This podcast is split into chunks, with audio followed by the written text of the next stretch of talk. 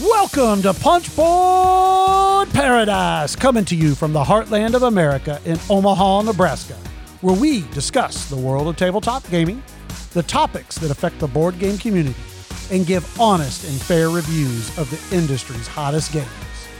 In episode 111, the Punchboarders talk about some recent plays, we talk about a new game coming to Kickstarter, and finally draft our top games that, oh my God, I hate setting this up or tearing it down. Hey, everybody, I'm Clef. Hey, I'm Chad. I'm Richie. And welcome to the Morning Zoo program. That was a weird comment.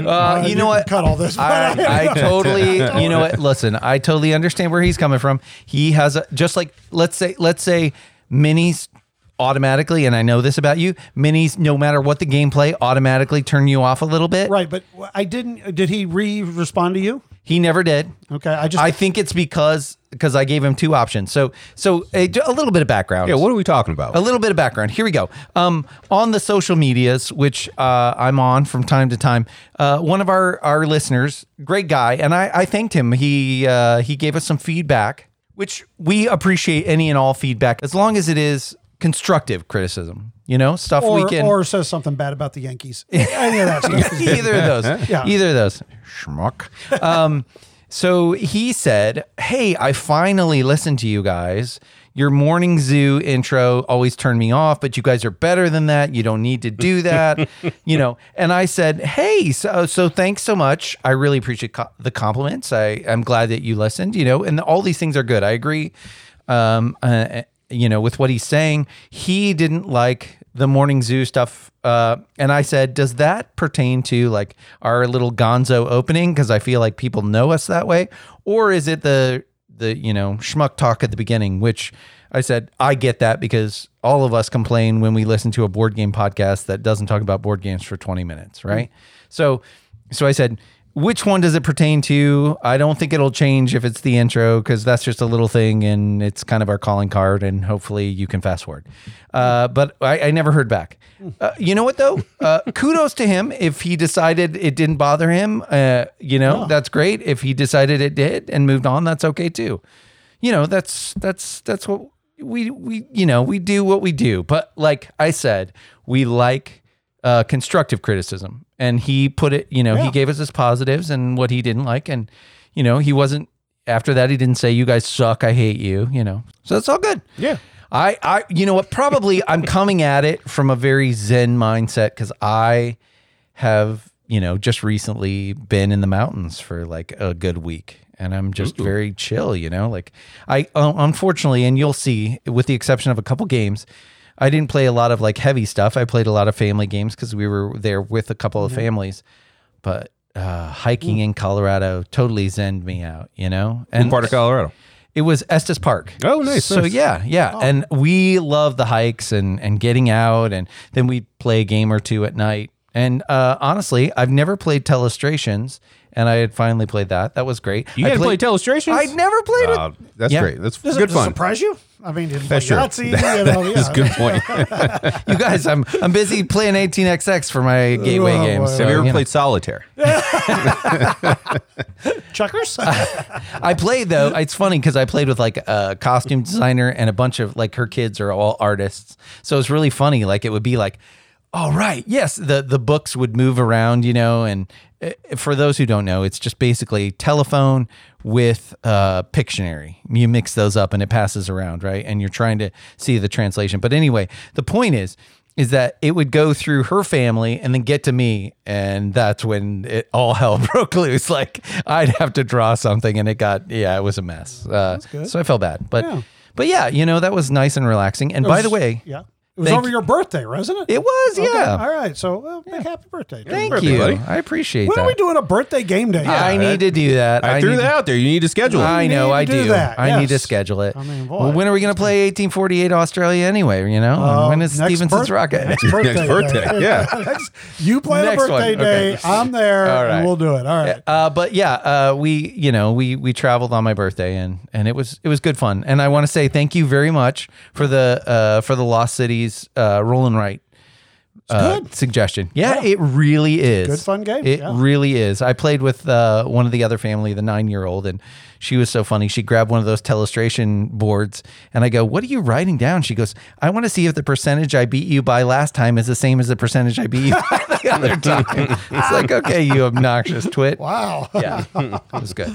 But it was a nice vacation. Wonderful. How about you guys? What were you doing on my week off? Did you guys play any good games? Well, I got in a game that I had been wanting to play for a long time because I'd heard about it from a few of the members of the Punch Bunch that this was a really cool game, but it was like impossible to find a copy. Mm. And finally, my friend Brent, he found a Spanish copy. Whoa. And, it's language independent. So, I just print out the rule book. It was fine. And that is Fresh Fish. Oh, I'm so jealous. Yeah. Friedemann Friese. Yes, exactly. Wesley always posts about this, right? On Slack. Yeah. So I was like really hyped to play it. We had 5 players, which it does play. I don't know if it plays 2 or if it's just 3 to 5, but obviously this is a game where you want max player count, or at least 4 players, because you do have some great player interaction. And I'll tell you, this game didn't disappoint. It was very fun. It was very, I don't know if I would call it very mean, because I'm used to playing mean games, so it didn't feel like overly mean, but it certainly is a game where you are trying to get basically your block, which is represented with these different, symbols or whatever, like an ice cream thing or a lemonade or whatever. I don't know. That doesn't really matter, but you're just trying to get those blocks closest to the main blocks on the board of that type. So on your turn, you have an option to either put out these discs on the board in these different spots, or you can draw a tile. If it's just what they call, like it was like a dirt tile or something, it would go on you'd have to put it onto one of your discs on the board, which would then mean it kind of blocked a road or a path to these blocks that you're trying to get close to. But the other ones you would draw were pieces of road that you could then put on top of your discs to try to, get close to these spots. However, whenever you flipped over one of those, that went up for auction, and it's a silent auction. You'd have to put the money into your hand and everybody reveals at the same time. So there was a lot of times where somebody would be like, "Oh God, I really need this. I really need this." And then they might bid like $6 or $7 or whatever, and like the next highest bid was like $2, and it's like, oh, that feeling type of thing. And I think you started off with, I don't know, $20, $25, I can't remember exactly, and that's it. There's no other way to make money. That's what you get to bid with for the whole entire game. So that was blind bidding then that you were doing. Basically. Blind bidding. Okay. You had to put it in your fist and just open it up. And then obviously if you win the bid, then you get to put that there and and then, like I said, you're just basically trying to make a path to and I'm just going to say ice cream truck here with your ice cream bar. I mean, it's not, I can't remember what the symbols were, nor did I care. I was obviously mechanically wise, but you're trying to just get that as close as you can. And obviously other people are trying to block you off by trying to get their discs in there. And then at the end of the game, you just count how many spots you are away from each one of the 5. I think there were 5 different things, and how far you are away from each one of them. So like maybe you're 4 away from one, 6 away from another, you're 2 away from one, you'll add all those together. And then any money you have left over, you'll subtract that number from that, whatever that number is. And then that's your score. So, I mean, so you might have 12 as your final score or something. You want low score is the winner of the game. Really good, really fun, really, that feeling of, ooh, I'm going to, screw you by putting this, here, and this, then I can screw you by putting this. So lots of fun. I mean, certainly a typical game that I definitely would enjoy. I think both of you guys would really enjoy it. Quick, I think we played a 5-player game in maybe an hour and a half. It's not a long game at all, so it goes really quick, but feels like a you know, feels like a good weighted game for what it's doing. Probably, I might say right now, it might be my favorite Friedemann Friese. Wow. I know Power Grid is really good, but most of the time I'm just not a big, I want to play Power Grid. Right. And Fuji Flush is obviously one of those just, stupid, nothing, let's play type of yeah, games. It's this has some meat to the bone that I felt was really good. I mean, honestly, if I didn't know it was Friedemann and Friese, I'd honestly feel like it might be like a Canizzi or a Martin Wallace type of design, especially with the auctions in it. So it was definitely different than what I'm used to from Friedemann Friese. So, I'm going to say big thumbs up. I'm really looking forward to playing it again because, I'll tell you, when you put your scores into the BG, the app, you know how it just defaults to highest score. Well, mm-hmm. If you don't change that, it shows you to be the winner. So I was the winner of that game with the highest score. Very good. But it was a lot of fun, and I definitely recommend it. I don't recommend trying to go and find a copy because it's almost damn near impossible. That's what I've heard. I would think they would try to reprint this You never know. Like Stonemeyer and all who are doing his small deck card games. This seems like if you put it out, it would blow a lot of those games that they're already producing. I'm excited to try because he's a designer that I respect because he pushes the envelope and tries different things. Yeah, but not a lot of games of his that I actually enjoy. Right, but I'm excited about this one though. All right, what about you, Richie? What have you gotten to the table? Well, I'm kind of in the same boat as Chad, where Jessica's family was coming in and out, so we've been playing a lot of family games, a lot of Crokinole. Close your ears, Clef. I'm hooked on Crokinole. Oh, I do like Crokinole. I love it, Richie. I'm going to get a nicer board. Okay. Oh, whoa. All right. I'm going to upgrade because I got the Mayday game and the Mayday. As long as you're the Mayday board. As long as it doesn't all of a sudden supplant Age of Steam or something, then I'm gonna. No, but it's gonna be in the top 50 at least. Oh boy! And actually, when we broke that, someone was asking about the Punchboard Paradise top 100, and Crokinole was up in number 9 with our group, geek group. Yep. So. Yep. Get ready. It is a good game. Our friend Andrew, who did the Des Moines darts. Yeah. Our friend Andrew, I really have to. He'll kill me. I don't care. He sent out in Des Moines. They do a Cardboard Caucus, which is like a big Des Moines convention there, and he does kind of welcome to 18XX, and so he did his thing and stuff there. But he also talked about all the other games. He sent out an email here's everything I played at Cardboard Caucus. Here's how it went, And then he talks about playing Crokinole on his board, which is that sweet Captain America board, Oh, yeah, yeah. But he's like, it went really well, except for some D-bag talking about my handmade board and the friction on it. So great. I was like, wow. It was a nice email. Wow. It was great because Andrew's not really, as far as I know him, that confrontational. So I was just like, I just thought it was hilarious. I saw something that he posted in that thing, and he said that somebody he was trying to get people to play 18XX, and I think he got somebody to play 18 Chesapeake, and he played it as a 2-player game. Right. And I thought, that is commitment, how much you love 18X. If you're like, one person will play it, let's go. Yeah. He said he didn't expect it to be a very good play, but the person was local and was like, I'm hooked. I want to play more 18XX. So, he felt even it went better than he expected for a 2-player. That's awesome. Next year, we might be going. I'm telling you. I mean, it is a very strong maybe. Look at, I'm really leaning towards going. I told him about it. I told him, he goes, hey, thanks for talking about it on the game. I was like, dude, sure. I had a better time even than last year. I said, I said, it sounds like we're maybe going next year. I said, even Clef, and he goes, whoa, good luck, dude. I might just show up for a day and drive back home. Honestly, that's what I was thinking. Maybe we could just maybe Richie will drive up there on a Saturday morning. Yeah. We'll play one 18XX game, and then it will be time to go home. Yeah. Then we got an out. So you never know. Next year. See. Strong maybe. Poor guy. That's a lot of stress for him. Like, worst case scenario, we end up at the zombie burger or whatever. Yeah. Oh, we'll definitely do that.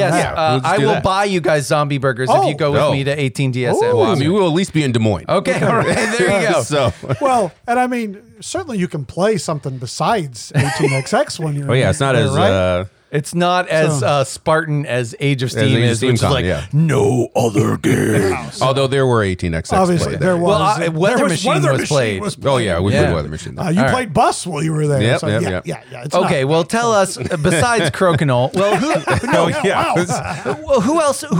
who's your favorite partner in Crokinole? Because you said the partner game is where it's at, which I agree. I mean, I'll play with anyone, but we did play a game where...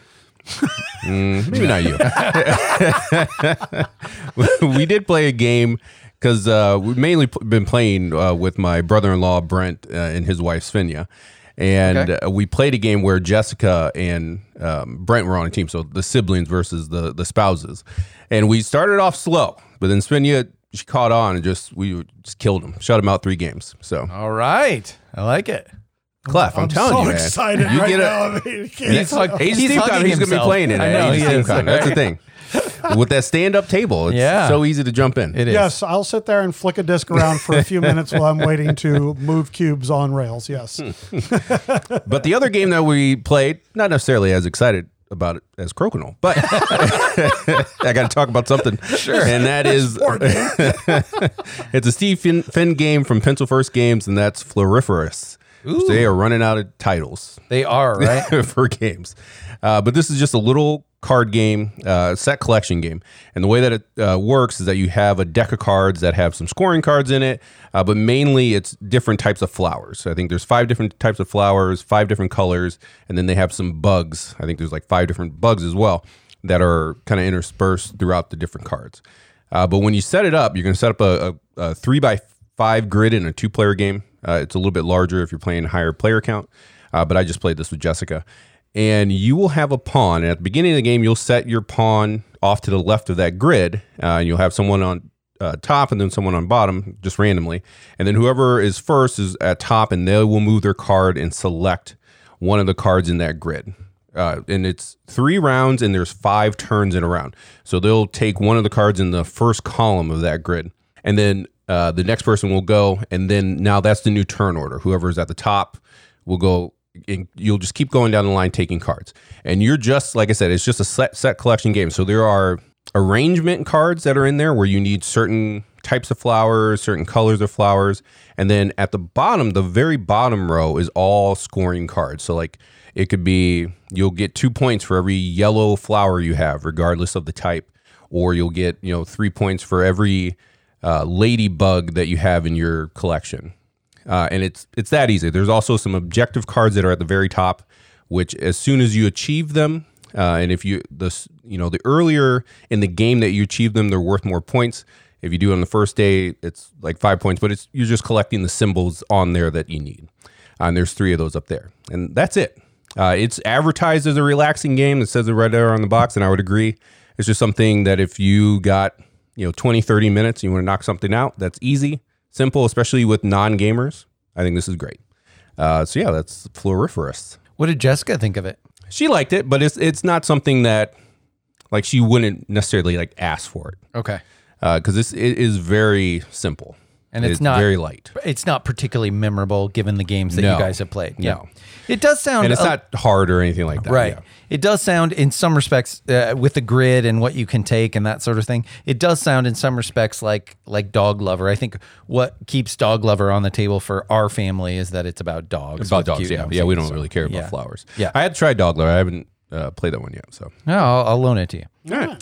I want to tell you, so really quick, Clef, you can shut your ears, but for the family gamers out there, we're going to talk about something big in a second and everybody will want to listen. But for the family gamers out there, if you play with kids and you have kids, I got this game for my son because it was on sale at a miniature market sale. It was called Sherlock Holmes Baker Street Irregulars, and it is their graphic novel series.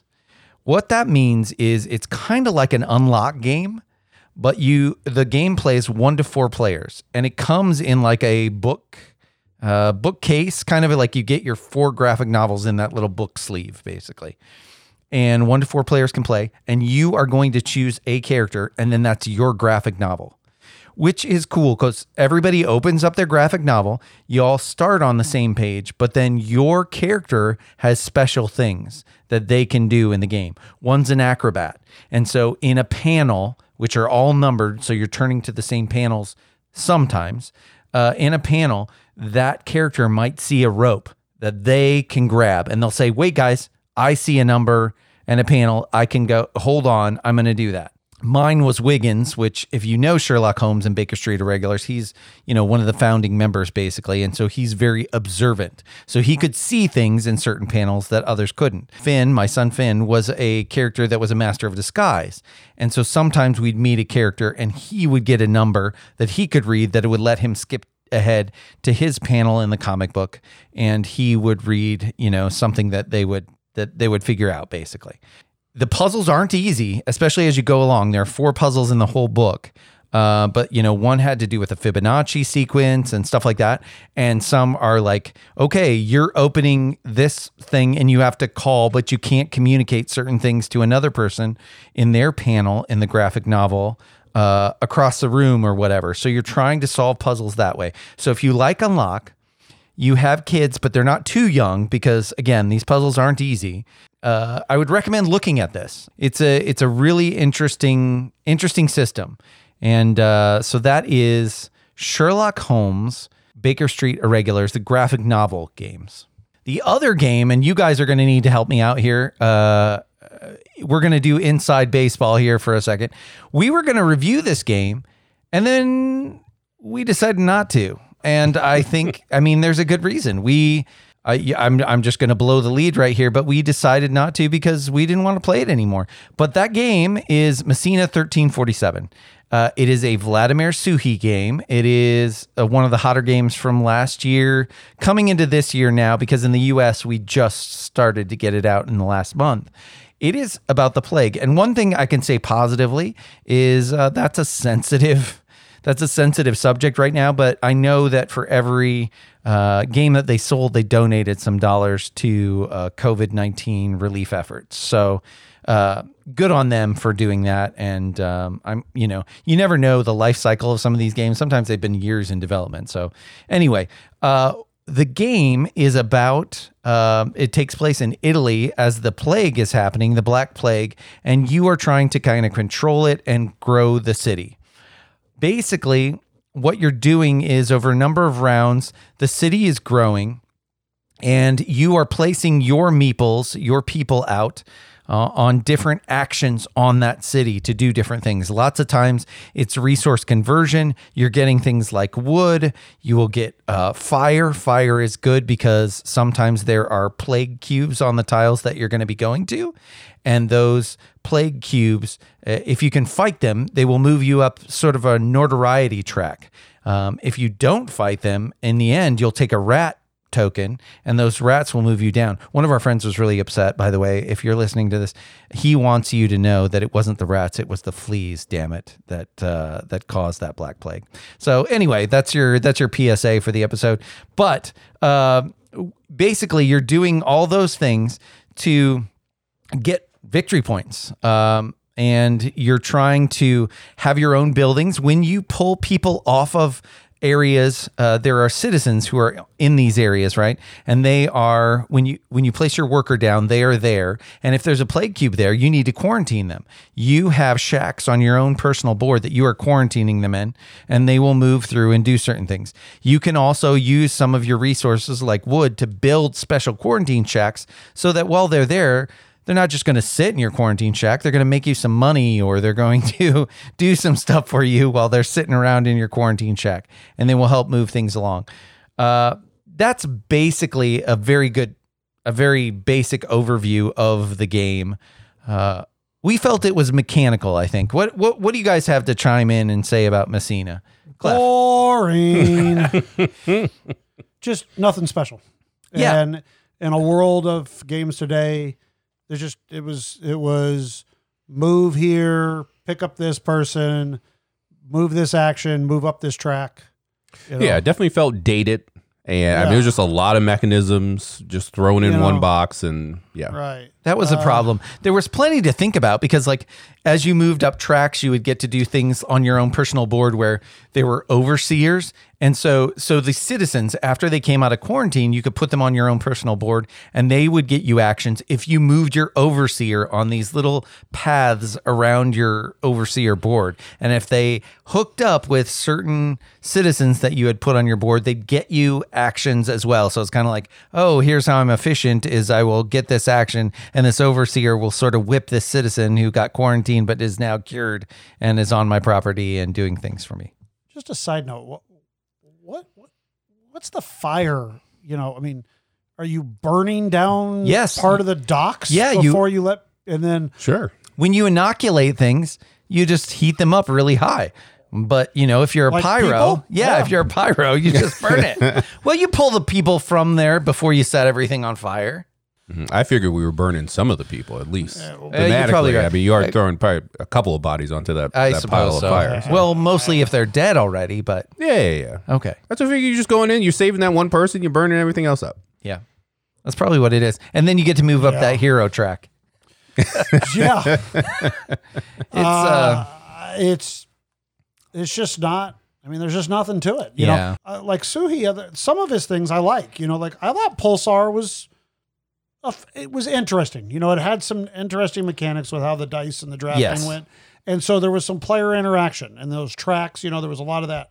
This game, the tracks are not interactive. It's just trying to move up them. Mm. I mean, it was just like, for the most part, you know, yes, you could block off a space or whatever, but I could care less what you guys were doing. It was just really, you know, and I would just be like, I'd get done with my turn and I would just be like, oh man, now I'm just going to sit here while you guys take your turn. It's just so boring. I don't know. There's too many actions out there. Cause there are times where, obviously if someone has gone to an action and stood up, so they've activated, you can't go to that one, but there's just so many other actions that are just as good to go to. Yeah. And then at the end of the round, you add on a new action. So it just kept expanding. I think if it was actually taking away actions, like that, you know, they weren't doing so well in the plague and things were getting bad and things were going away. Good point. And maybe that'd be a little bit better. But yeah.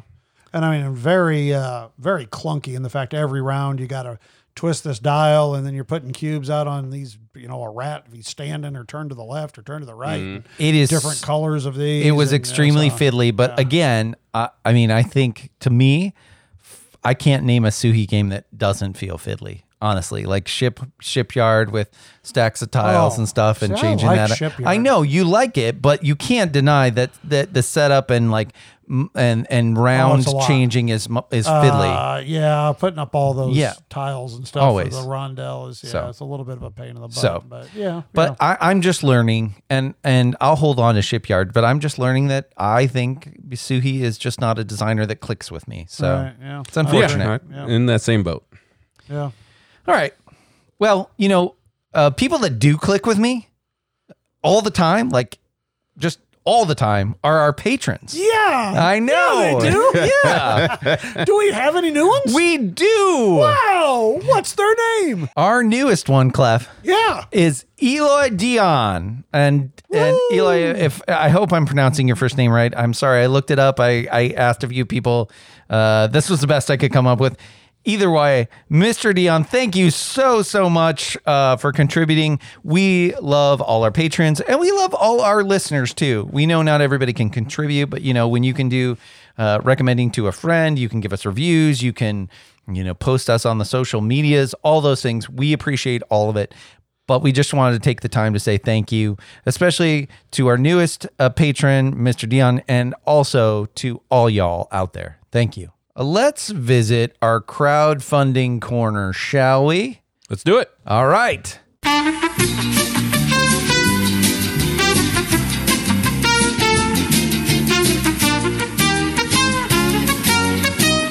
Clef, you will want to take notice because this is from your very favorite designer here. We're going to bring it up.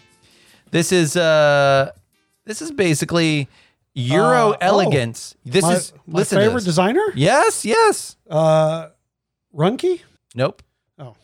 I'm sorry. I'm still going off of last month. Oh, okay. Yeah. That's a different club. Yeah, right.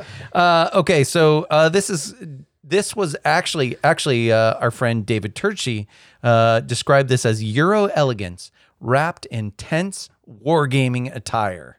I had tons of fun playing it. This is Bloodstones from Martin Wallace and his newest company, Wallace Designs.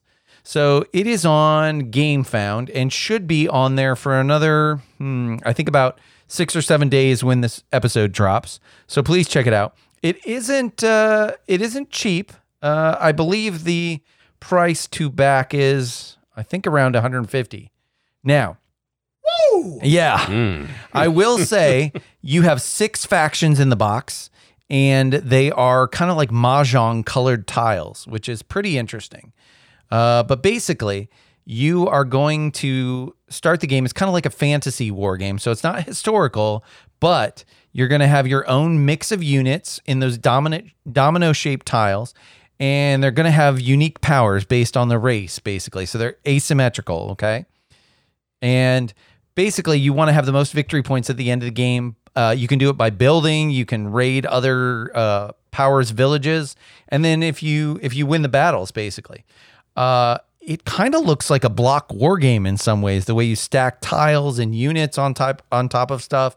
You're going to be drawing these tiles up, though, I think, out of a bag. And so you'll have choices for your units. You'll also be able to turn other units in to kind of exchange. So it sounds like if you don't like what you get, that's a high price point. I get it. But man, it's Martin Wallace, and it looks like a really interesting war game. Just because I want to let everybody know here for sure. If you're in Australia, it's $150. United States, $100. Okay, fair enough. Sorry. Still not cheap, but certainly much more in line with most Kickstarters. Thank you. Yes. Also, the shipping, I think, of course, is about $15 at this time. But if you look about what's in the box, there are not a lot of stretch goals in this, but what there are sound interesting. Most of the stretch goals, it looks like, have to do with maps. So that is, I think, what you want basically with this, where it really changes the play. But you've got some bags because you're drawing these tiles from bags, and then you have faction cards and that sort of thing. The tiles, it says, are kind of like similar to Azul. They're sort of Bakelite like that. But you know what? I'm not going to say go out and get it right now, but this one definitely merits a look. If you are kind of with our aesthetic here at Punchboard Paradise, you're going to be into at least sort of that head-to-head player interaction thing. And there's some randomization there where you draw tiles from a bag, but you have to make do with what you get, and there's some mitigation there. So something to look into. How do you guys feel about this, Richie? I'm excited that Clef has already agreed to back it. Yeah. And then I can play it. Yeah. It's a good thing. I'm putting in my password right now to back it. All right. There we go. Mission accomplished. All right. Well, Punch. Check that out. That is Bloodstones from Martin Wallace and Wallace Gaming. Richie. What's up? Does that mean it's draft time? I think it's draft time. Oh, cue that music. All right. Let's draft it.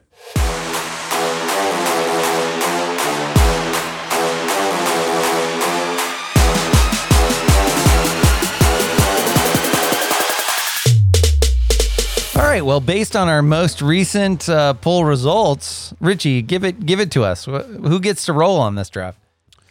Well, Chad, you get the roll. All right. You had 34.6% of the vote. Excellent. I came in first with 44.2% of the vote, and this is games that we needed to play. Okay, that was the last draft. Clef, you had 21.2% of the vote. Well, the way I look at that is because I've played a lot more than you and Chad. So I win. Okay. As far as I'm concerned. All right. Well, we're gonna roll. Okay. I should probably explain how the draft works before we do any of this, but I guess I'm going first too. You are. But at Punchboard Paradise, we like unique lists. That's why we draft. So we're gonna do a serpentine draft, which all that means is that if you draft last in the first round, you will draft first in the second round. I rolled an 8, so I'm going to get to pick the order, and we're just going to go counterclockwise here. Okay, I like it. Wonderful. So Chad, I'll go first, and then Chad, then Clef. Okay. All right, and today's draft.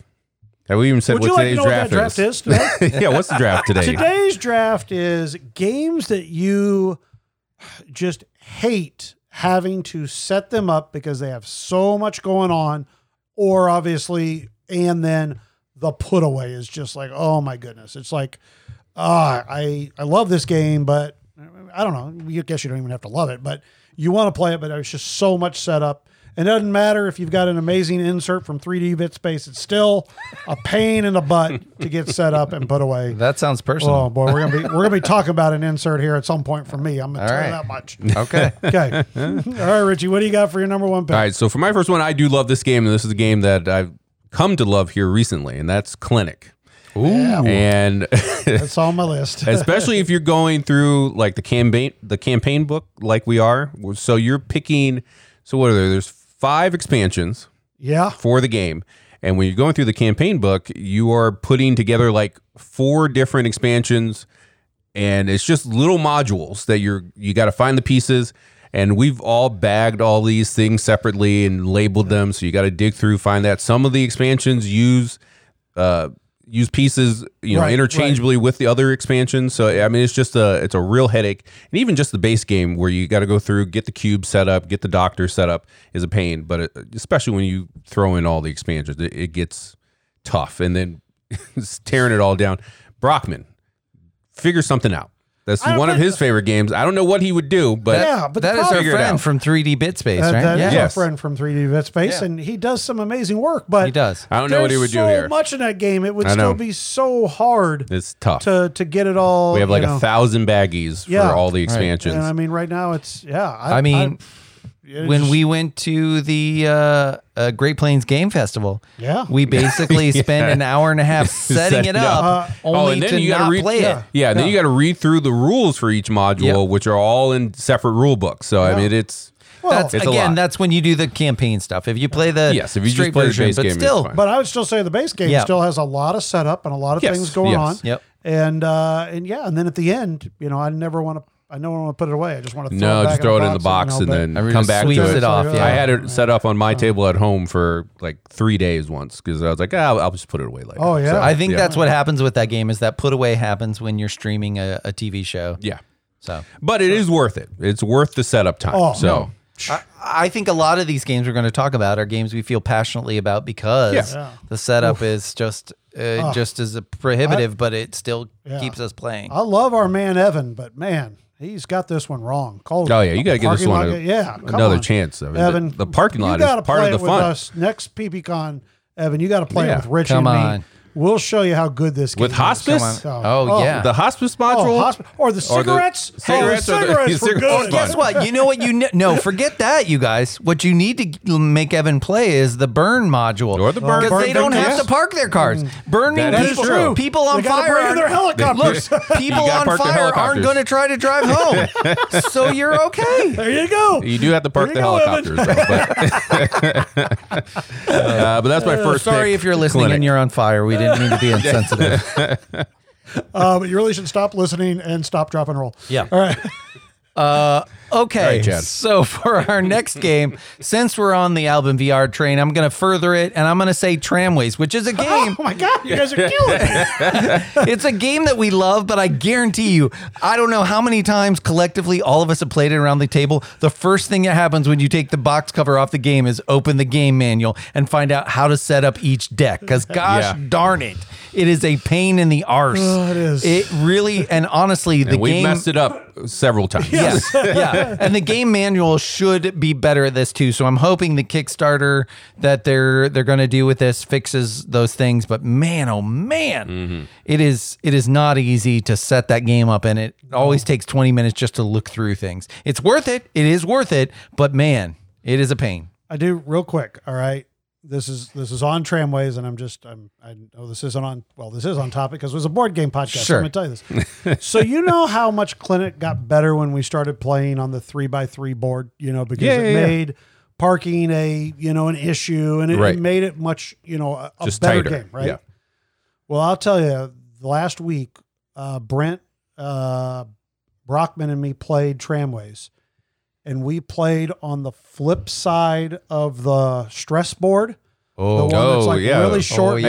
And you only start with one. You only get one rail worker. Oof. I'll never play the game. Never go back? I'll never go back. All right. And I'm going to tell you why, okay? Because in the base game, when you play with the other side of the board, you very hardly ever have to go to yellow buildings or green buildings, you know? It's pretty much get to the blue buildings, get more cards, and then try to go big red building, right? In that, you have got to be going to the yellow buildings because you got to get your one rail work back.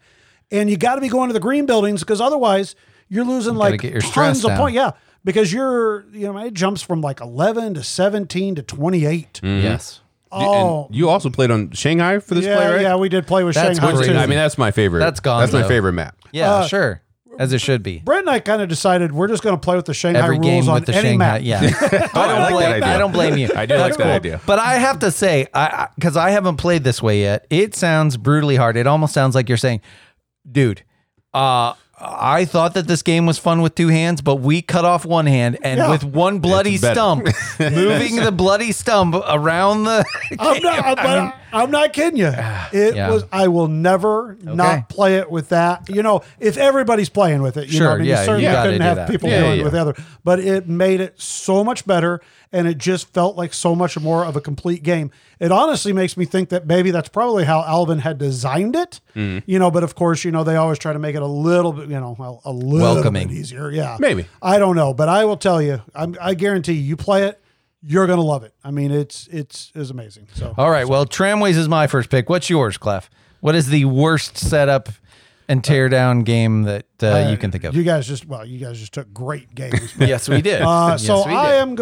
Great news is I got a great swing here, and I am going to pick the granddaddy of, yes, please put out 700 cards to start this game. And then pick your 15 different modules and then get out your Cokes and your beers and your pizza and your burgers and your, you know, and then, okay, we got this and you got, which billboards do we play with and which, you know, this card and that, and that's Food Chain Magnate. I mean, do I love this game, but not only is the setup a chore, but then when it's time to put it all away, everybody's, you know, all the people are all over the place and you get this and that, and it just takes forever. So, I mean, I love it, but it's a heck of a game to set up and tear down. I can go with that. It's interesting that you guys both specifically picked games that have expansions, you know, to go with them, you know. Well, but I mean, even the base game, especially the cards. Yeah. But if you have that nice setup, that's well, yeah, a lot better. I mean, it is something that you have. But you still got to put them into the thing. Yes, that's also a thing.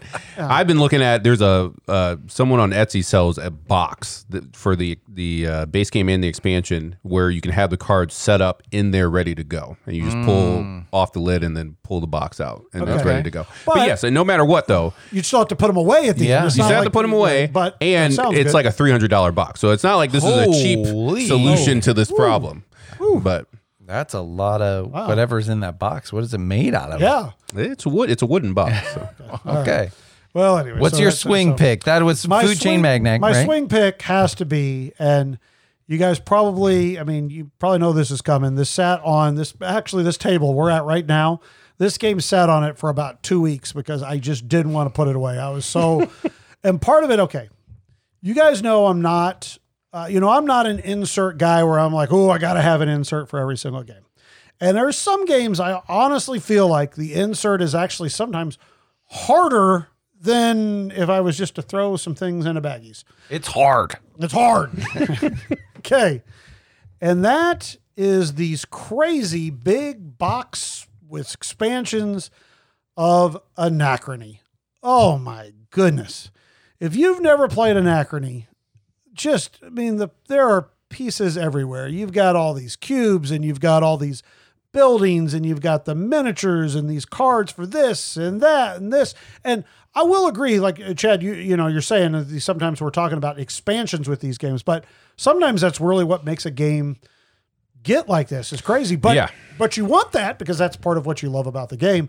But this, I don't even know what insert it is, but it's really nice.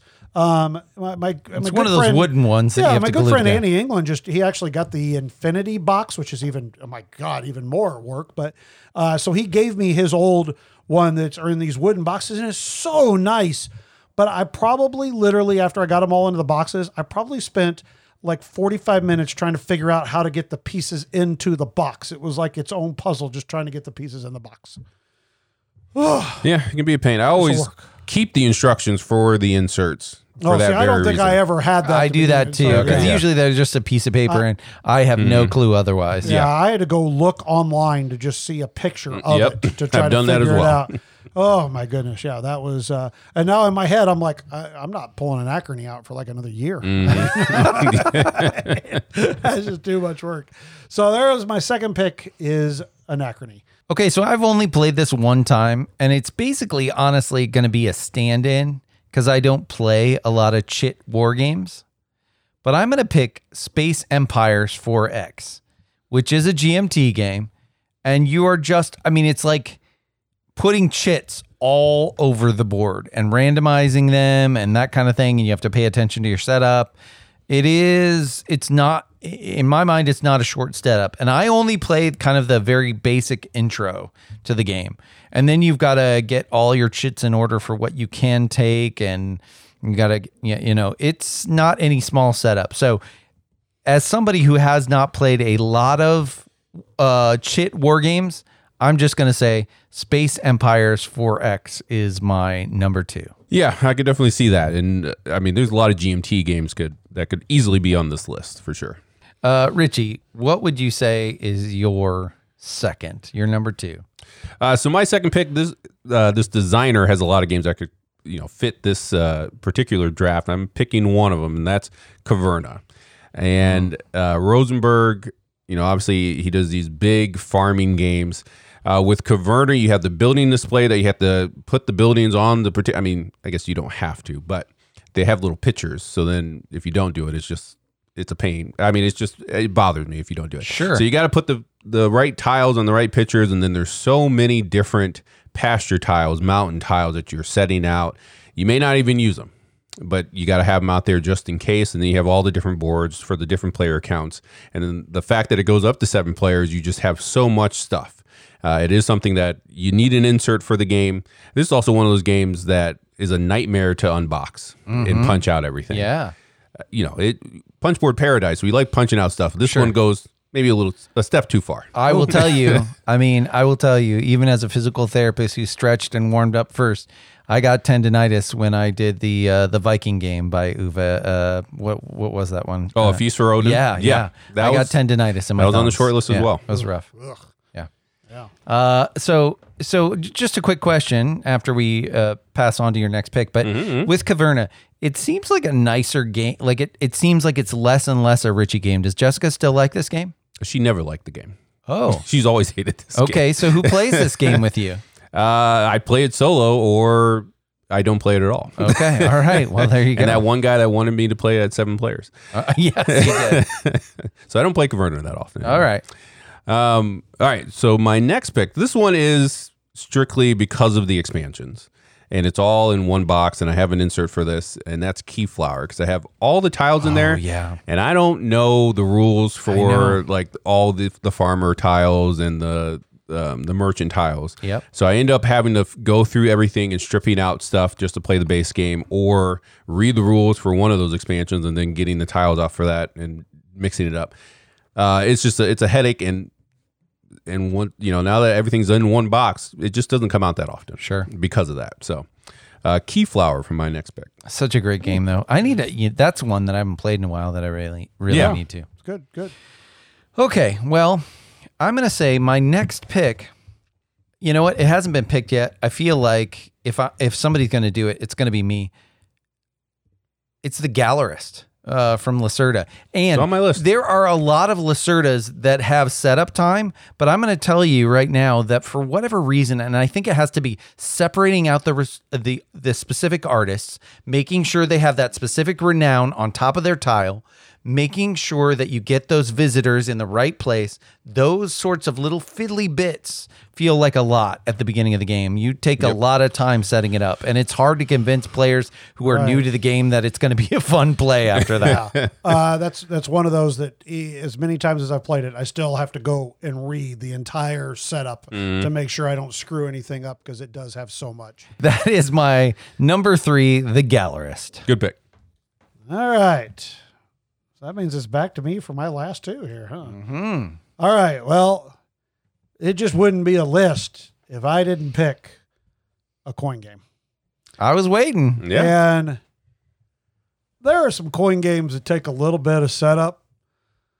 But, boy, if you've ever played Pendragon, just be prepared. Oh, my goodness. Not only is it, there's a ton of pieces, and you got to figure out like where a stronghold goes and a hilltop goes and all these things. But the names of the places are not familiar, and it's so crowded, it's not easy to see the names out on the board. And the font is terrible. Bad. Like, people have actually made like extra maps that just list the places so it's easier for you to see where you're supposed to put them. Oh my goodness. It is. Yes. I mean, this... Plan on a half an hour of just setting up the game before you're even going to start it. Might be one of the reasons why, you know, we haven't really gone back to Pendragon, but I sold my copy. So I can see that. I mean, if you're going to play it, you're going to play it with me. Yeah. And so I want you to set it up. So yeah, exactly. That'd be the best case scenario. You know, you show up and the game's all set up and ready to go. Yeah. But it is a big game to set up, and it does take some time. And you know, then again, teardown. The last time I remember playing this game, I think when we got done, it was just a scoop it into the box and I'll take care of it like the next day, because my brain is done at that point. So yeah. So so Pendragon for my number 3 pick. So my number 4 pick, or my last pick here, is gonna be an old capstone game. One of the first capstone games, actually, that I ever might have been before I played, and I certainly thought about Arkwright, but honestly, the only really toughest part about Arkwright is just standing up all those the workers, and I mean, it's not whatever. But after that, the rest of the game is really not that bad. The game that I'm gonna pick, which you might be surprised, is Haspelknecht. Yes. Okay. Yeah. Because I just played it. All those different tiles, and then you got to figure out how many you are for the player count, and then you got to kind of configure it. And then for some reason, I was kind of screw it up or whatever, and you're trying to build it, and that is just a pain in the butt to do. And so that's why I'm going to pick my number 4th pick is Haspelknecht. And it is complicated by the expansion, but I feel like the expansion is like a must with that game. So you just kind of. That's how that game only should be played. Is, you know, that to me is the main game. So, but so that's my number 4 pick is Haspelknecht. So back to you, Chad. Fair. Okay, good. Well, this game hasn't been talked about a long time on the podcast, and I certainly had this game with its expansions, but I'm going to say even without the expansions, this game was a pain to pick up and to set up and put away. And that is Argent the Consortium. Like, what the heck? I mean, this is a game that had like almost infinite variability, but that was the problem with setup. You just open the box and put your hands to your head. That's what you do the first thing. You're just like, oh my God, what am I putting in this game? You have to figure out the setup. And it is, you have to make all these choices first. And it is only one of those games that if you play it every weekend, do you know how you're going to set it up and have those choices ready? Because if you don't, it's going to take way too long. And half the game is just making the decisions of how you're going to set it up. Yeah, and I remember the last time I almost played this game was at Origins, where we were trying to set it up on the table that was way too small. Right. And then we got to one point where we were like, this isn't going to work. No. Put it all back in the box. Bye. Yeah. I remember just, I sold my copy because I was like, I don't ever want to set this up again. Right. Yeah, I did get rid of my copy. I just did not see it coming back out again. Same. Yeah, great picture. And it is, like, I'm going to say, it is a really interesting skeleton, and I like what it's doing, and I like the hidden scoring and stuff in the stuff. But I will just say, that is what kept me from playing the game, so that's why I sold it. But that's my last one. Richie, what do you got for your number 4? My last pick, I didn't have to worry about because I knew you guys weren't going to take it. But it's Mansions of Madness 2nd Edition. Honestly, it could be like any of these like scenario-based games. Like I had Arcadia Quest on the list. A lot of CMON games are like this. But you have to get out so many tiles. And even just for the base game. But if you have all the expansions, you know, you got to set it up beforehand just because you don't know what scenario everyone's going to agree to pick. And once you pick the scenario, you know, there are only certain tiles that will come out potentially, but it's random, so you don't know exactly what you need, so you have to have everything out, all the monsters out, because you don't know what random monsters are going to be brought into that scenario. It's just so much setup. It's something that I always set up beforehand, plus we pull out the TV at the end of the table. That's a little extra step. You should do that. But yeah, it's just a lot of setup. So Mansions of Madness, but really, this is my pick for like, any of those scenario-based games where you have all the tiles and you have to go through a scenario book and set things up. And the same kind of thing, Imperial Assault is right in that wheelhouse. Now, I will ask you, because I never played it, and I don't know if you have. Did you ever play the first edition of Mansions of Madness? No, I never played the first edition. Because it seemed like that was even a step too far of like setting things you had up. First setup would be a pain, especially whoever's playing the Game Master. Yep, exactly. Okay. All right, fellas. I think we have some good lists. Oh yeah, these are some pain in the butt games to set up and turn out. Any honorable mentions? You know, I will say I had on my list and I didn't name it, and I think it was more to put away because it seemed like it was easier to get out, but to put away. This was a splatter that wasn't mentioned, and that's Antiquity with all the chits stacked on top of each other. It's had that down too. God. Yeah, for sure. Great game, but woo, lots of chits. I mean, Lorenzo for tearing down just because you got to separate all the cards. And you're trying to put them in the right age and stuff like that. I mean that's really otherwise. You guys I had 5 tribes just for. I have to stand up all the meeples. Oh my God!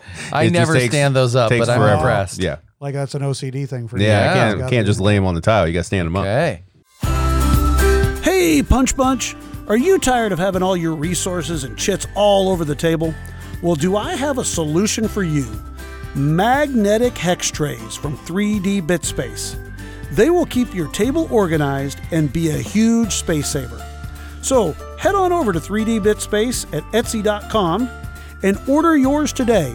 And if you mention Punchboard Paradise, you're going to get a free hex tray. We are ticking it down. Finally getting there with this BGG Top 100. But this will show you how much... Just in time to start it over again. Yeah, right. This will show you how much times have changed. Just recently, we saw that... that there's a new top 2, and that's Brass Birmingham.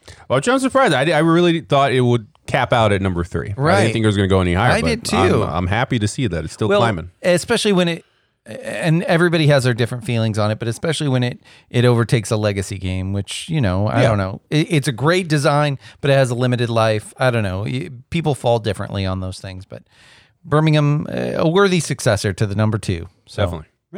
All right, everybody. So where we're at, we don't 100% remember. We think this is where we're at. Let's just finish this, guys. We're just trying to get through this list. Yeah, we're going to finish it. It's out of date anyways. So we're going to start off with number. We're going to just start at 20. Let's just go. All right, there we go. I like it. Wingspan.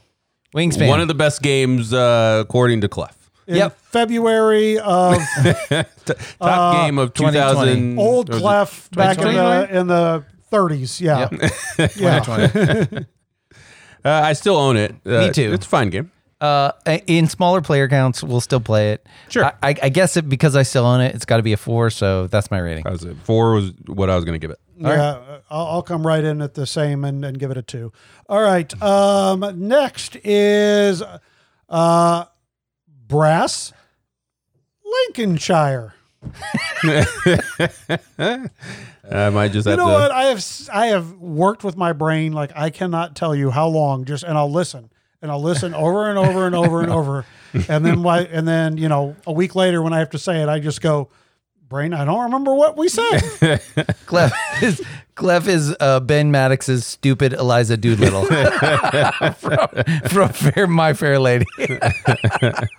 No, I appreciate it. All right. Anyway, so original brass. Yeah. Obviously, this sparked a lot of debate the other day. A lot of conversation in Slack about that. I mean, I still stand by the fact that really, to me, Birmingham is an expansion. It's just it's brass an expansion. Just add some new things to it. It's not a different game, and you know, so either you like it with the expansion or you don't, or you know, that's just how it is. So, right. I would say if brass Birmingham never existed and we only had Lancashire, I would still be very happy to play Lancashire and think it was a great game. I'll play either one of them. It doesn't matter. Brass Lancashire. Yep. Exactly. And did you combine them this year, or you separated them this year? I think I might have separated them. You separated. I just combined. I'm never going to separate them again, ever again. I mean, they are 100%.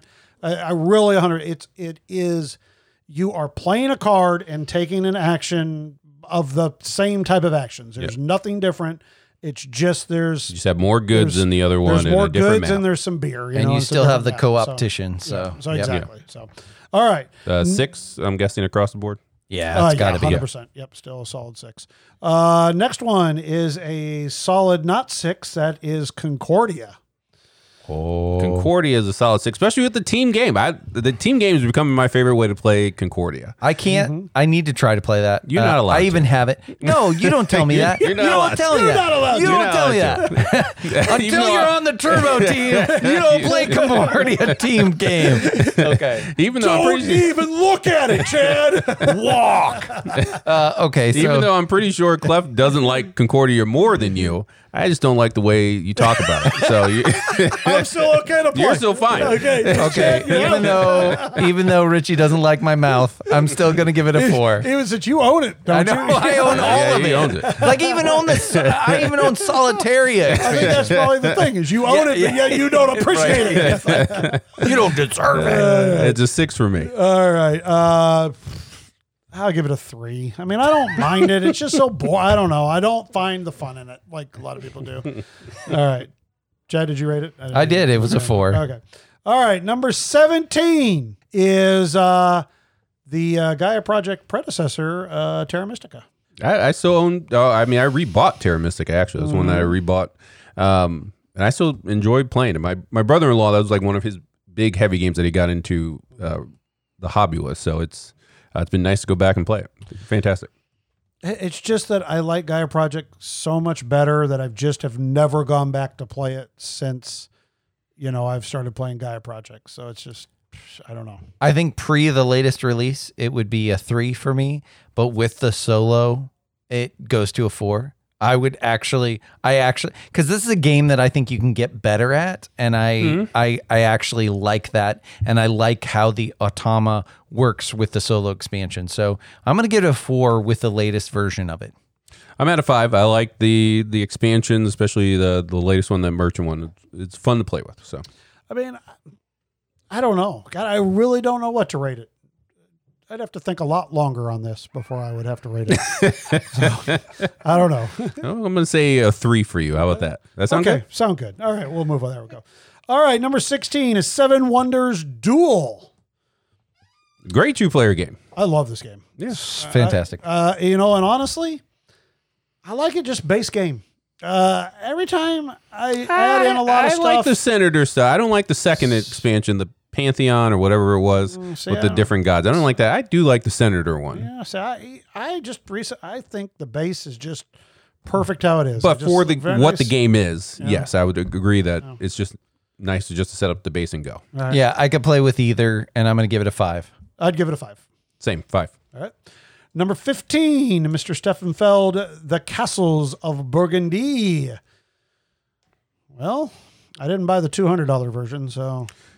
No, it's a.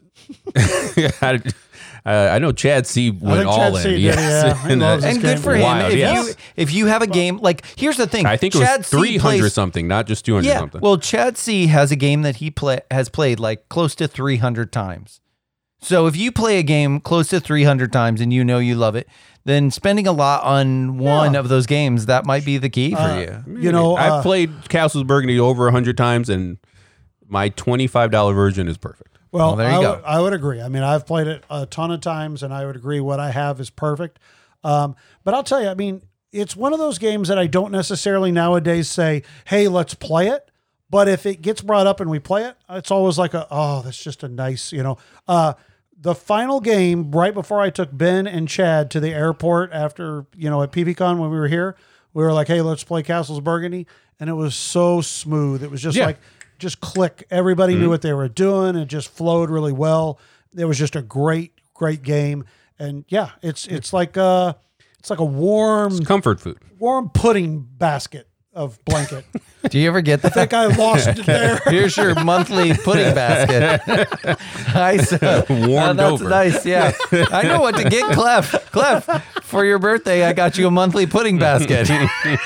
I actually did dream last night that I got pudding is like a gift, and I was so happy. It was like a big vat of pudding. A vat? So, not even just a little gift. Like it was a vat. Yeah, I don't remember if that was a dream or just a, ooh, that'd be nice.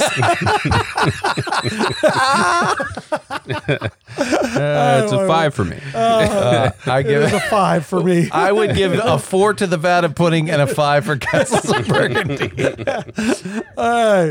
Number 14, Scythe. I'm so shocked that it's so high. This is tough. I think the production was one of the first really great Kickstarter production games. It really was. Sure. I just don't get the. I do not get the love for it.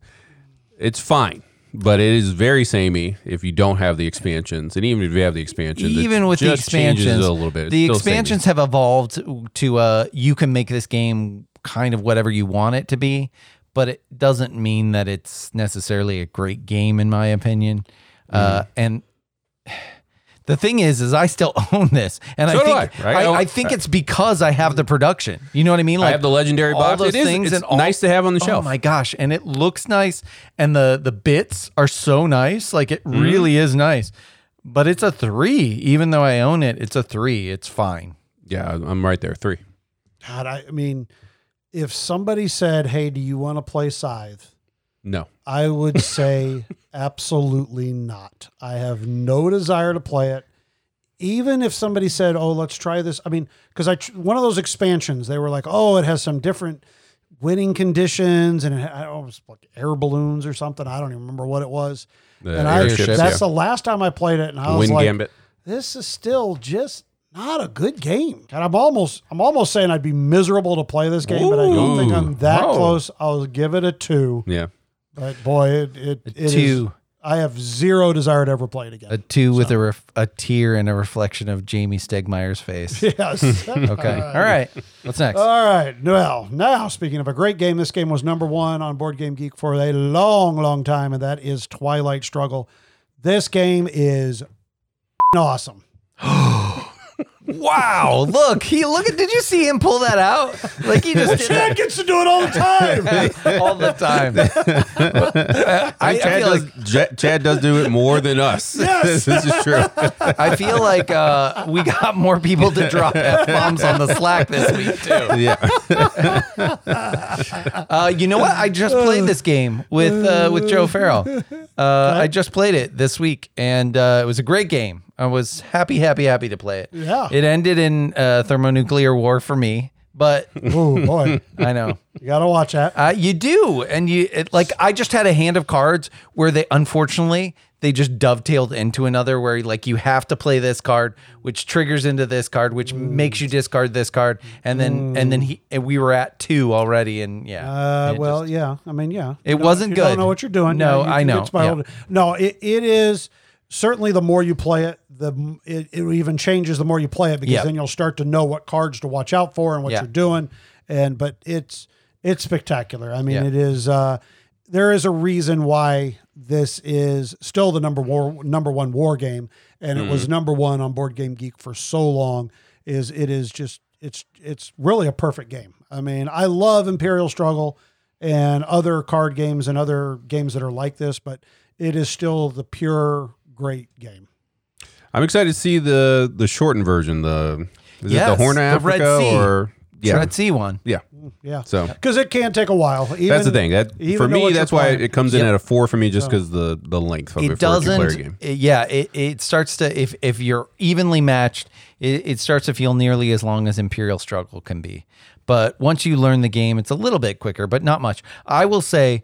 Over Imperial Struggle, like Twilight Struggle has me swearing more because you get that hand of cards and you're like, God, I don't want to play this card. Well, and I remember when you and I, Clef, first played it, you were like, I don't want cards that are good for my opponent in my hand. I don't want to play a game like that. And I use it because I didn't understand it. Now that I understand how that works, it just makes it, it's so good. Yeah. It's so you have to work with playing those cards and you have to deal with those swings and you got to think your opponent has to deal with the same thing. Yeah. So, I mean, it's a 6 for me. I have to give it a 6. It is. I mean, I own 2 copies of it. You do. That's crazy. I'm going to go with a 5. All right. Number 12 is going to be War of the Ring, 2nd edition. I've played it. I know my brother-in-law, that's his favorite game. I don't care about Lord of the Rings, so I don't get into that part of it. And the game's long. 2-player game, so it's a 3 for me. I'm going to give it a 4 just because I know it a little, only slightly better, and I like it. I like the theme a lot, and I feel like this game is about the theme. I mean, the closest analogous game is Star Wars Rebellion, and you're doing a lot of the same thing there, but everybody always talks about how much it feels like the story in this. I need to try to get my family. I don't know if it'll happen, but I need to try to see if I can set it up on a table and play multiple sessions of the same game and get my family to enjoy it because they love the story. They would love the thematic trappings of it. It's definitely a 4 in my book. It might rise higher if I can get more people to play. I've never gotten a chance to play it. I mean, I'd be willing to. I mean, obviously, I love the theme. You might actually like it. You would maybe because it is very much a war game with dice. Very much a war game. So I think you would actually like it. It's one I think I should get to the table and try. So, it's kind of it's expensive to get now, or it's not that pricey. No? You know what would be interesting, and this is coming out now, and I don't know. I can't speak to it. I don't know enough about it, but they're having a card game of it, so that moves quicker too, because it is a long game. But like the War of the Ring card game might be interesting, depending on if it's units or how it works. I don't know how it's going to work, but the board game is like $60-$70. It's not that expensive. Okay. All right, I might give it a shot because I love the theme. I think I'm more excited for the Lord of the Rings series than I am the new Game of Thrones series. Mm. I just by the previews, I think that I don't know why it just. And maybe who knows? Hopefully they're both amazing. The positive thing I can say about that is that supposedly with the Lord of the Rings series, they've already got all of it mapped out, which that always seems to me like a better thing. Yeah, for sure. I mean, I wish they would have had Game of Thrones all mapped out before they got to that last season. Me too. Okay, so number 11. Getting close here, guys. Number 11. I am shocked that this game is this high. I did not realize it. I mean, I don't know where it is currently right now. Who knows where it is now? Where it is currently. But, and this is our good friend, Jamie's favorite game, Spirit Island. Oh, yeah. It may be a little bit higher. I know it's done well. Okay. Yeah. So I still really want to get a play of this. So here's the thing. Here. I will play it with you guys. I do not think that you will enjoy it. It feels like some more complicated, mechanisms. I do like the hand management type thing with Spirit Island, but I feel like it's some more complicated mechanisms with the pandemic formula over the top. I love how it turns colonialism on its head. Don't get me wrong. I like that a lot. However, I don't think you will love it as a game. And the only way that I'm going to play it with you two is separately. Because seriously, I don't think I want to play it as a 3-player. Yeah, game. I don't think you guys. I think you guys would both be miserable if I played it as a 3-player as opposed to 2-player. So sometimes it's fun though to tear apart the game that Chad brought and taught. Yeah, when Chad spends extra time working on the teach, that's real fun. Anyway. It is for us. Can't rate it. Never played it. Yeah, same. I've only had a couple plays, and that's been solo, so I'm going to say a 3. Okay. Number 10, Alexander Pfister's best game, Great Western Trail. And as far as I can tell, this is the original version of Great Western Trail. I don't know if they have a separate entry in here for the second edition or not. Oh, that's a good question. I don't know. I mean, I have not looked. All these other things, I haven't noticed it. But they don't really change anything in the game. Who knows? I don't even know if we have it. I actually think it does change quite a bit. Well, we might have done this so long ago that the second edition wasn't. That is true as well. I finally decided the other day. I was like, you know what? I'm going to break down and eventually get the. You're going to get the second edition, just because I do like. I don't. I hate the graphic design, but I do like how they've changed some things with the buildings and how the map is. I think the route that is better. Yep. Okay. There's a few things, and I like the cow. That you can upgrade. I think that's just a unique thing. And I'm looking forward to however, because since the expansion for the second edition is now coming out. They're going to redo that, yeah. How they'll change that. If that part has changed significantly, then that would make me consider buying the second edition. However, I decided this the other day, and I even told Joe Farrell this, and I couldn't find it. It was nowhere to be found to be able to purchase. So I don't know if they're just out of it or what. I know the Argentina one is even available soon for demo at Gen Con as we speak. I saw that. I did see that they have. So I'm excited for those other two as well. So yeah, well, we should have somebody at that we have on location there. Take us some pictures of that Argentina. Yeah, I'd be interested to see some stuff there. So okay, there's obviously 6. No questions for me. Yeah, 6. Okay.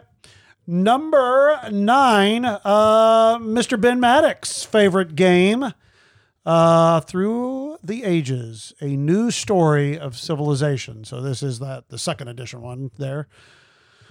I haven't played. I have the app, and I've gone through the tutorial, but the problem is I usually do that in bed, and then I wake up, and my phone is, when my phone hits me in the face. So I have not played it. I just like to see that. Yeah, I know. It's your turn. Boom. I'm gonna say a 3. I've only played it once, and we had just were talking about fiddly games. It feels like with all the discs, because we're talking about board games. We're not talking about the video implementation. That's right. No video games. Board games. So anyway, it feels pretty darn fiddly in that respect. But I respect the story that it tells. But again, off of my one play, I'm going to call it a 3. I 2.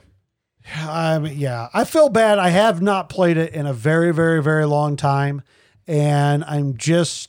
Yeah, I need to play it again to see what all the hype is, because I know a lot of people play it and love it, but boy, it didn't do anything for me the times I played it. All right, number 8, Star Wars Rebellion. I haven't played it. It's a great game. I mean, honestly, like if you like Star Wars at all, it's a great game. It feels like War of the Ring, and I've played this more times than I have War of the Ring, and I have more friends who are into Star Wars, so I still am going to give it a 4, but it could go up to a 5. It's a good game. High 4. Okay. All right, number 7, we were talking about its predecessor here just a little bit ago. This is now Gaia Project. So obviously, Chad, your favorite game of all time. This is funny because when we had that trivia questions at our board game con, I didn't even realize this, but Joe knew it, and that's my number 1 has never changed since when we started, and it was always Gaia Project. I don't think it's going to be there next year. I don't know, Chad. If you don't have an 18XX as your number 1, when we do the top 100 again. I think you should be banned. He's goading me. He's goading me. Andrew's going to ban him. I think Andrew should ban you from 18XX. The 18XX con. Yes. Yeah. So I agree. Andrew, you heard it. Ban Chad from 18XX. Richie made this statement, and then he had to back it up, and so now he just came up with this alternate thing. Yeah, that gets us out of it, right? Yeah, right. Exactly. I think he should be banned. As much as you talk about 18XX and how little you talk about Gaia Project, it should be at your number 1. Fair enough. All right. So this is a solid 6 for me. That's why I don't have to evangelize about Gaia Project. You guys never talk about sixes in 18XX. That's why I have to talk about it. Anyway. I don't know about that. All right. Guy Project is a six. Yes. Yeah. All right. Number 6 is Twilight Imperium 4th Edition. I played it once. Yeah, you did. Yeah. I taught you. You know, I haven't gone back to it. I would play it again though. I wasn't sad. It's a 3 for me. You know, like it's a 3 for me. I would not play it again just because I don't want to learn the rules again. This is going to be the nostalgic part of me because of the love that I've had for this game.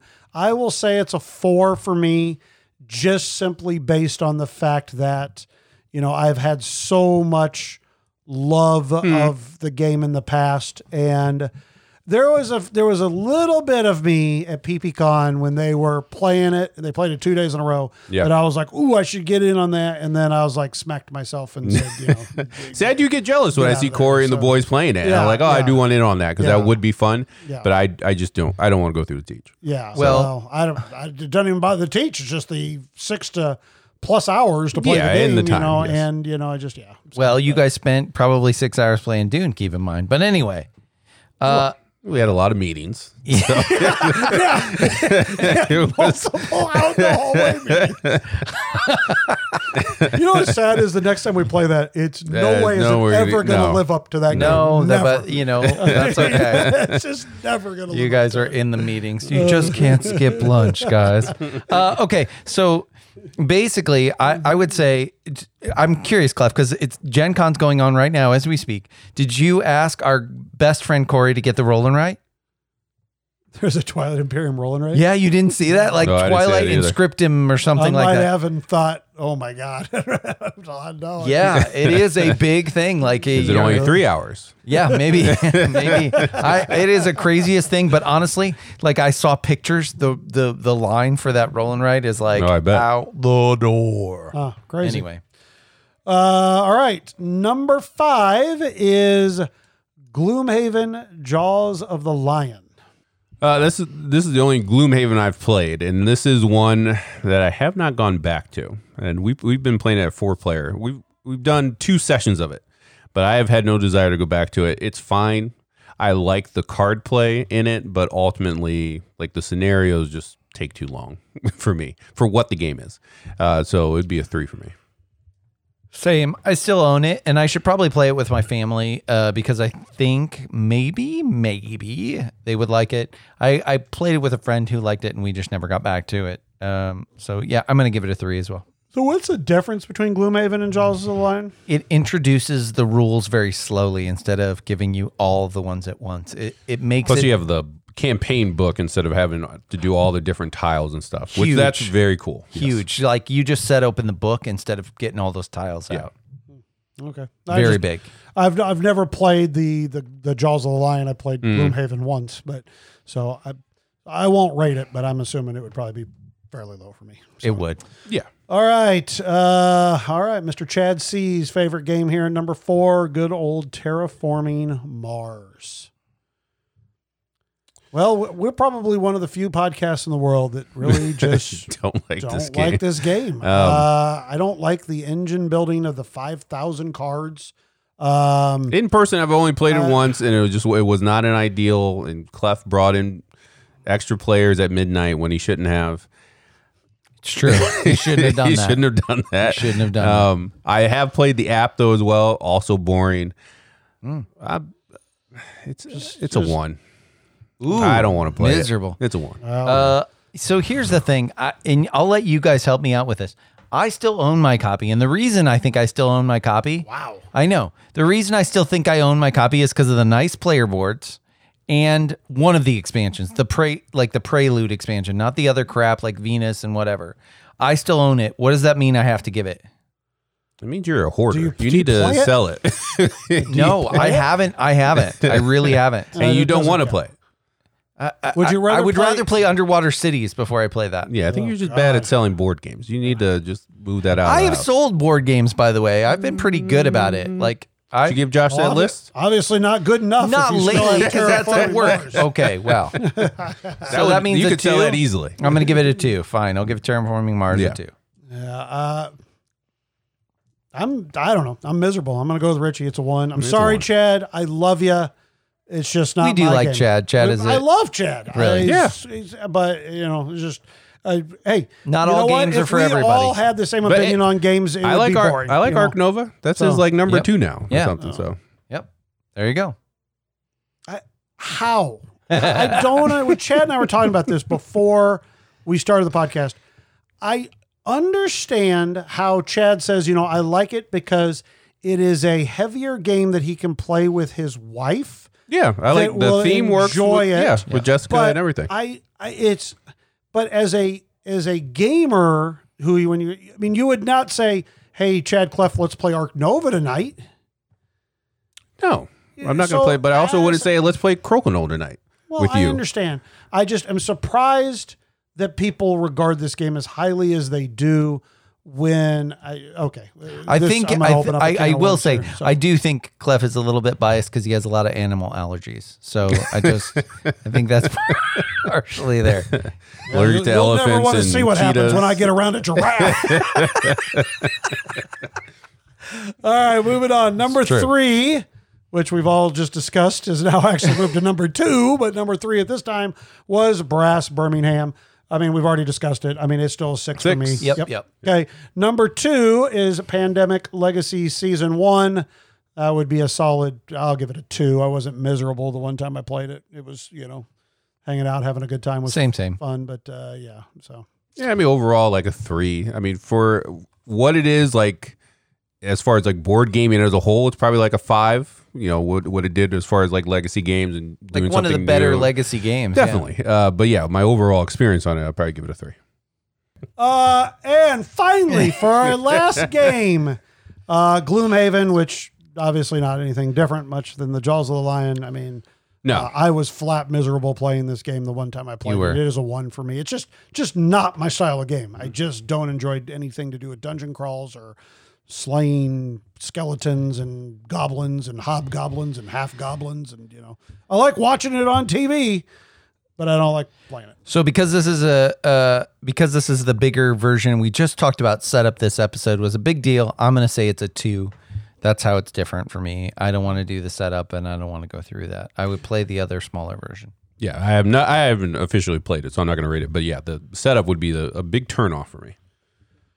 We've done it! Whoa. That felt like a marathon. I don't know how many. No, I mean, it's 5 fortnights. Yeah, it's been a while. You know what? I'm going to actually, because I obviously still have this 100, I'm interested to go look and see how different it is. Oh, my gosh. I mean, obviously, we know Ark Nova is way up there. We'll talk about that in a few years. Yeah. I hope so. We're not doing this for a while.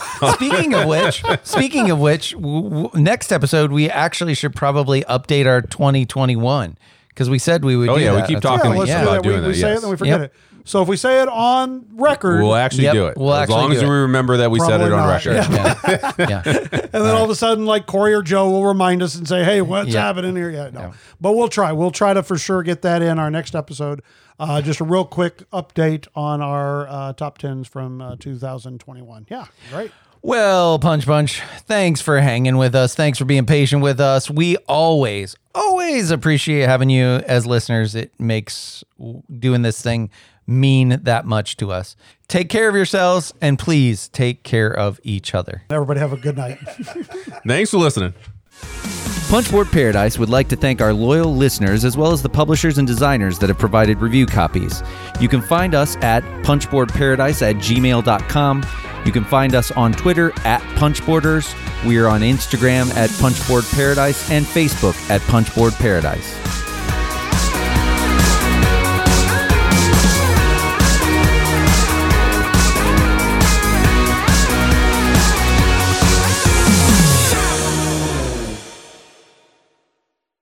Okay, stop the music.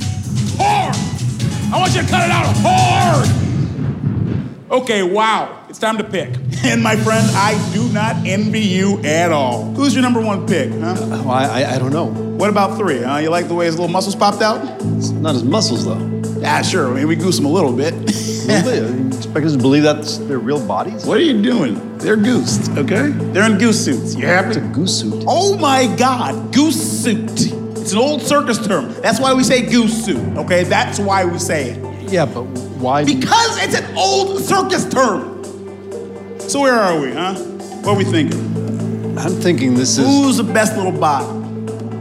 I'm thinking... Who's a carved beef? Hmm? I'm thinking this is... Who's your carved ham up here? Who's carved up? What are we thinking? I'm thinking this is not a regular Tuesday for me. Nope. All right, stop the music. Stop the music. All right, look, you have to pick, all right? You're killing these kids. Is it gonna be Little Goliath? Is it gonna be Troll Boy? Troll Boy. Nah, no, not Troll Boy. It's not gonna be Troll Boy. We're not doing Troll Boy, all right? I mean, you get that, right, Troll Boy? You get why I can't be you? Yeah, okay, see, you can't be him. This can't be Troll Boy.